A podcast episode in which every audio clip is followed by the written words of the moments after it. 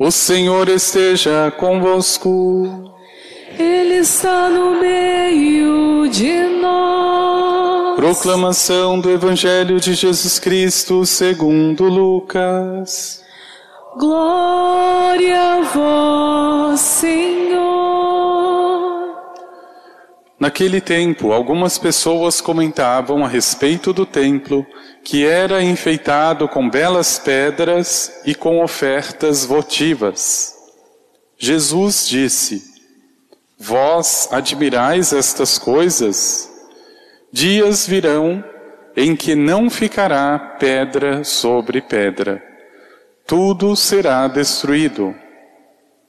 Mas eles perguntaram: Mestre, quando acontecerá isto?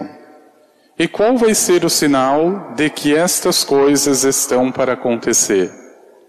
Jesus respondeu: Cuidado para não ser desenganados, porque muitos virão em meu nome, dizendo: Sou eu. E ainda, o tempo está próximo. Não sigais essa gente. Quando ouvirdes falar de guerras e revoluções, não fiqueis apavorados. É preciso que estas coisas aconteçam primeiro, mas não será logo o fim. E Jesus continuou: Um povo se levantará contra outro povo, um país atacará outro país. Haverá grandes terremotos, fomes e pestes em muitos lugares.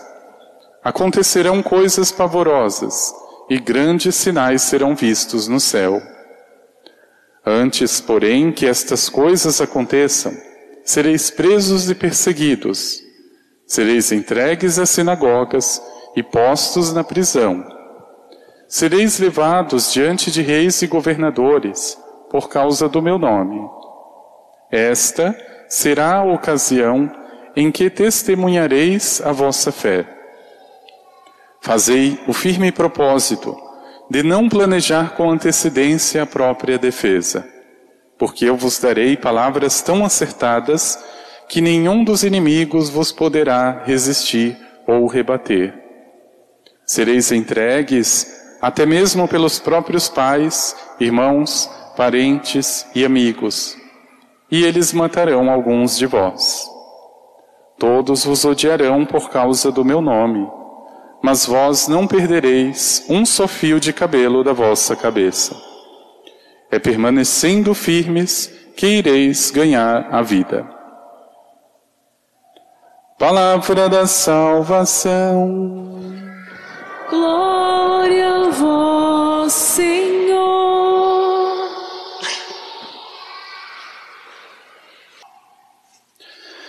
É permanecendo firmes que ireis ganhar a vida. Veja, meu irmão, minha irmã, existem dois modos de entender esta palavra.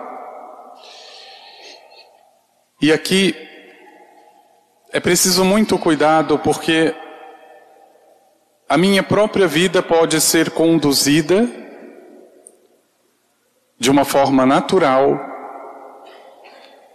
ou como o Senhor espera e deseja, de uma forma sobrenatural.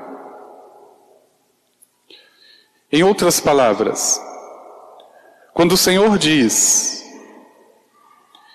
que o prêmio será ganhar a vida, pode até parecer uma coisa muito muito lógica, porque nós, na verdade nós já ganhamos a vida. Desde o nosso nascimento foi nos dado a respiração, foi nos dado força, mas o Senhor diferente de outras criaturas, quis que o ser humano vivesse não apenas naturalmente, mas de forma sobrenatural. E geralmente o ser humano, quando precisa decidir, dificilmente ele escolhe a vida verdadeira. Ele prefere ficar com a vida superficial. E não é essa vida que o Senhor está falando. Por melhor e maior que seja, meu irmão minha irmã, a vida que você recebeu dos seus pais, claro, ela brota de Deus, mas de um modo humano, dos meus pais, vai acabar. Essa vida conhece o cansaço, essa vida conhece alegria, esta vida conhece o fim. Isso seria o suficiente para dizer que não vale a pena depositar a confiança e a esperança nessa vida. Paulo mesmo diz com estas palavras: Se Cristo não ressuscitou, de todos nós somos os mais infelizes. Se é para essa vida que Deus nos criou, de todos nós somos os mais infelizes. Agora, se essa vida que já é tão boa, que o Senhor me deu como presente, ainda não chega nem na sombra da vida mais perfeita, por que é que eu perco tanto tempo com tantas coisas deste mundo ou desta vida? O Senhor olhava as pessoas que observavam aquele templo majestoso em Jerusalém e vai perguntar: Vocês estão admirados com essas coisas? Pois vai chegar um dia em que não vai ficar nada deste templo. Em outras palavras,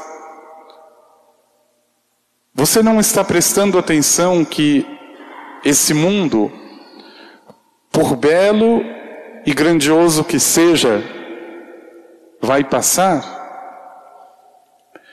E aqui, meu irmão, minha irmã, o convite da palavra não é para que eu despreze a minha vida natural, não é para que eu cruze os braços diante de qualquer compromisso humano, ao contrário, mas que eu primeiro alimente um desejo de vida sobrenatural, da vida eterna, da vida de Deus, para que essa vida natural tenha sentido. Tenha sentido. Eu fico pensando, mesmo nós, eu como cristão, a minha oração pode ser feita de um modo natural e humano. O que o Senhor espera não é essa oração. Mas, meu irmão e minha irmã, veja, a constatação aqui é muito óbvia. A pessoa que olha do ponto de vista horizontal, ou seja, a pessoa que consegue e só enxerga as coisas deste mundo, ela não reza, absolutamente. E é por isso que as pessoas que dizem, eu tenho dificuldade de rezar, preste atenção. É porque essa pessoa está olhando o mundo e não está olhando mais o céu. Pode prestar atenção. A oração dela é mais ou menos assim: Senhor, eu preciso de um emprego. Senhor, eu preciso que o meu filho saia das drogas. Senhor, eu preciso desta oportunidade. Senhor, eu preciso resolver o meu matrimônio. Horizontal. Não estou dizendo que o emprego não seja necessário, e Deus vai conceder. Mas esta oração é uma oração horizontal. Não é uma oração que chega nem nas nuvens, não passa, não chega ao céu.